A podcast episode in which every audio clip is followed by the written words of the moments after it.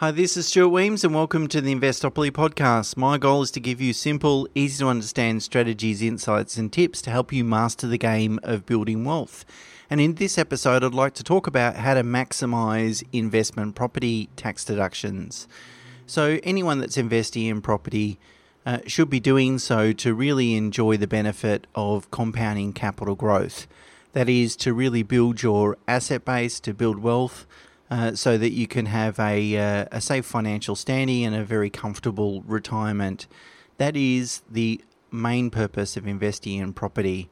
Of course, tax benefits such as negative gearing are merely just a positive consequence of investing, not the reason for it. But having said that, uh, once you've got the investment property, of course, you should take every possible step to maximize your tax deductions. And that's what I wanted to talk about today. Maintaining accurate and complete taxation records is critical to be able to maximize your tax deductions because of course if you're not going to you know if you're going to miss some deductions it's very hard to maximize them so really what i do is try and counsel my clients to really u- utilize your property managers as much as possible in this regard.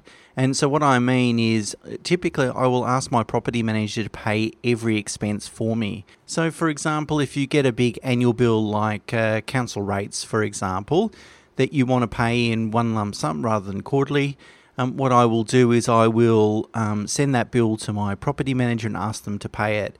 Uh, if the monthly or fortnightly rental collection isn't sufficient to be able to pay the expense, I will then just transfer some money into their um, trust account so they're able then to pay that bill. Taking it one step further, I will always change the billing address so that the bills go directly to the property manager themselves so I don't have to be a, a conduit of that information. Uh, the advantage of getting the property manager pay for all your expenses is that they will prepare at the end of the year a summary of income and expenses. And, that way, that summary will really include all the rental, of course, which is what they've collected, but then all the expenses they've paid throughout the year. That means that there's probably only um, two things that you need to provide to your accountant at the end of the year. The first one is that rental uh, summary from the property manager. The second is a summary of interest and bank fees. They're the only two things that you, two bits of records that you need to pass on to your uh, accountant at the end of the year to make things nice and simple. Now, the only other expense outside of that might be land tax. So you might get a land tax bill that uh, um, applies to a number of different properties. Uh, in that situation, I will pay that one myself um, from personal funds, uh, not through the property manager. And in that situation, then all I have to provide my accountant is the rental summary, summary of interest and bank fees, and the uh, land tax bill uh, but really, they're the only two uh, interest and, and uh, bank fees and land tax are the only two things that I really need to um, uh, keep a record of. Okay, so let's talk about um, maximising your tax deductions. So, uh, firstly, it's really important to make sure that you've got all the complete deductions, so you're not missing anything. Um, and sometimes the best thing to do is go and refer to the ATO statistics. So, the ATO publishes statistics for each tax year. Uh, the most recent tax year that published is 2018 19, so it's always a couple of years behind. Um, and essentially, this data aggregates uh, uh, 2.8 million investment properties owned by about 2.2 million Australians. Uh, so it gives you a good sort of summary. And in the table uh, on the blog and the website, there's a list of deductions and uh, how much each deduction uh, accounts for in terms of total deductions. So, for example, uh, interest deductions make up 47% or account for 40% of total uh, tax deductions. Depreciation, which is capital works, and normal plant depreciation, about 14%. Council rates, 7%. Uh, uh, property management, 6%. Uh, repairs and maintenance, 6%. And then there's a whole bunch of um, other smaller deductions which I've got listed there. So let's talk about the main ones then. The first one is interest and bank fees, which is going to be for most people their biggest tax deduction. So it's really important that you um, track this expense and that you defend it as much as possible. So when I say defend it, make sure you've got good record keeping, making make sure your loans are structured correctly, make for, make sure you split out loans by purpose and by property because really the onus is on you, the taxpayer, to prove the deduction. The ATO can deny a deduction without necessarily providing any proof. Um, it's really the onus is on you to prove why it should be counted, not why it should be excluded. And I've got a link in the um, show notes on the blog on the website uh, for to a blog that I wrote in uh, wrote a couple of years ago um, that lists a, a, a, bunch of tips on how to make sure your loans are structured so that you maximise uh, your tax deductions. Of course, most banks provide a, a year end summary which you can download from uh, your uh, internet banking website, and that'll summarise the fees and interest charged per account. Uh, of course, if you refinance or restructure during the year, you're going to have to track those expenses. Um, and if you refinance or change banks, often it's best to download all that data before the change happens. Uh, because if you lose internet banking access, you might actually lose access to those accounts. Of course, you can still get the statements and the, the summaries, but it'll just take you a little bit more time uh, to request them from the bank. Um, if you have paid bank fees uh, in respect to uh, setting up loans, uh, any bank fees that are greater than $100, which is really uh, maybe some settlement fees or lender's mortgage insurance, typically, uh, they have to be deducted over a five year period. Um, it, but if you obviously refinance within that five year period, you can claim that full amount. So it's really important to make sure that if you have paid any material bank fees, make sure you include that.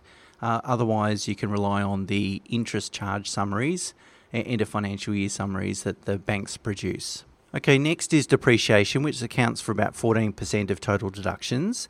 And depreciation is a, a very good deduction because it's a non cash uh, tax deduction, which means that there's no actual physical outlay of cash, but you get the tax deduction. So, from a cash flow perspective, it's, it's very powerful. There's really two categories of depreciation that you can claim uh, capital works, uh, which is really around the building and fixtures, uh, and then also uh, a deduction for decline in value of um, plant and equipment. Uh, so that's really fittings in the actual property and so forth, like air conditioners, stoves, and and so forth. So let's talk about um, capital works depreciation then, which is really the building element. Uh, you can typically only claim a capital works deduction if your property was constructed after July 1985. Uh, and if that's the case, typically you're able to claim 2.5% of the value of those capital works. Um, if you don't know what the value is, so you didn't actually build the property, uh, then it's best to get a depreciation report uh, and it will estimate what those values are. But if it, it's being built um, post July 85, um, it's almost always uh, important to get a depreciation report. Okay, the second deduction you can claim for depreciation is the decline in value of plant and equipment, which is really f- uh, fittings in the property. Uh, if you purchase the investment property before May 2017, uh, you can claim a depreciation for fittings uh, that were already installed in the property, uh, and all you need to do is get a depreciation report, and they will estimate uh, you know, the, the um, written down value or the value of those fittings and, and therefore what depreciation rates apply. Uh, if you purchase the property after May 2017, then you won't be able to claim a tax deduction for any existing fittings. Uh, but if you install any new fittings, you can certainly depreciate those items. Um, fittings that cost less than $300 can normally be expensed in the year that the cost was incurred. Um, if the item's between 300 and $1,000, um, it can be aggregated into what's called a low cost asset pool. And that pool of assets can be depreciated at a rate of about 19% per year. Um, but if the asset is worth more than $1,000, uh, then the asset must be individually depreciated over its useful life. Uh, and there's a link in the show notes and on the blog on the website to a ATO publication that lists all those assets and useful lives, so you can uh, certainly check that out.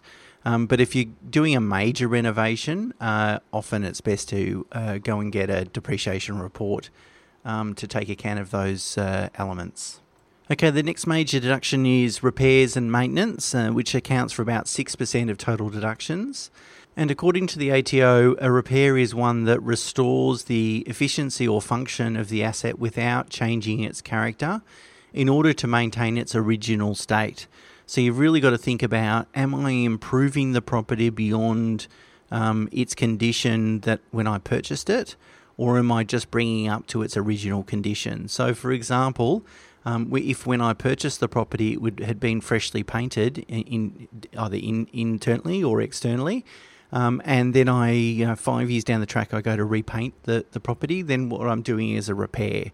However, if if the um, internal walls were in complete disrepair when I first purchased the property, uh, and I'm doing a paint five years later, then I'm really making an improvement, uh, and that improvement could be then a, a capital cost that needs to be depreciated.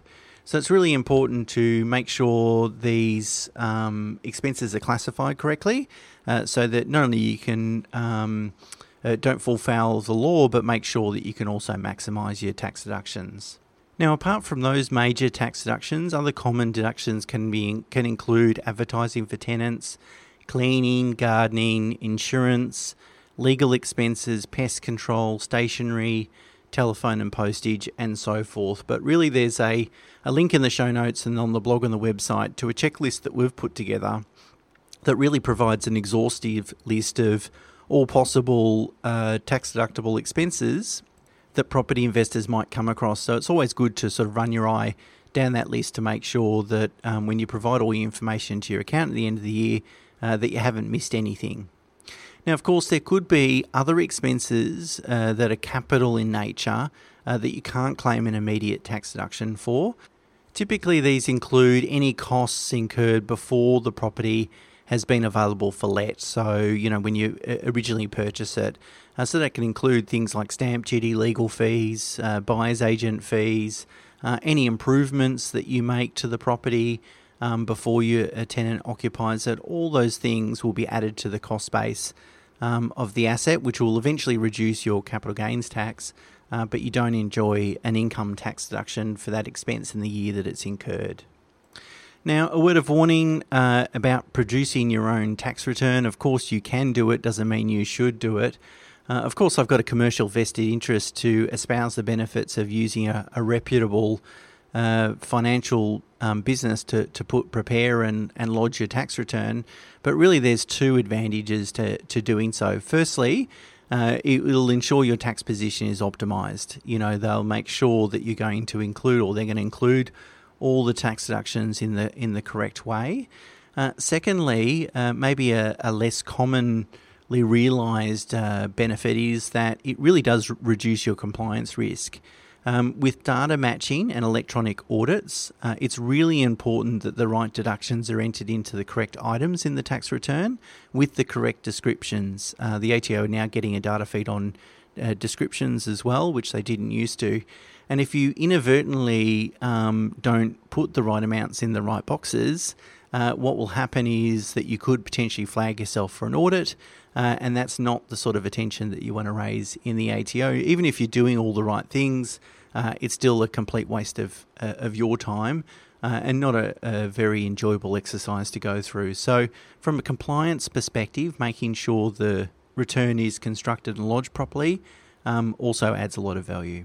And really, if you're going to invest in property, I see the professional fees that you have to pay along the way as really the cost of investing. Um, and so, if you're not prepared to pay those costs and do it properly, uh, then arguably I would say don't invest in the first place. Okay, before I go, just a gentle reminder I'm running a webinar on the 27th of July at lunchtime. Um, a link will be in the show notes uh, for you to register for that webinar. Uh, we're going to review the apartment investment grade apartment market and share our thoughts about uh, what future returns might hold. Uh, so if you're interested in investing in property and or own an apartment, uh, certainly worth checking that uh, webinar out. Okay, that's it for me this week. Until next week, bye for now.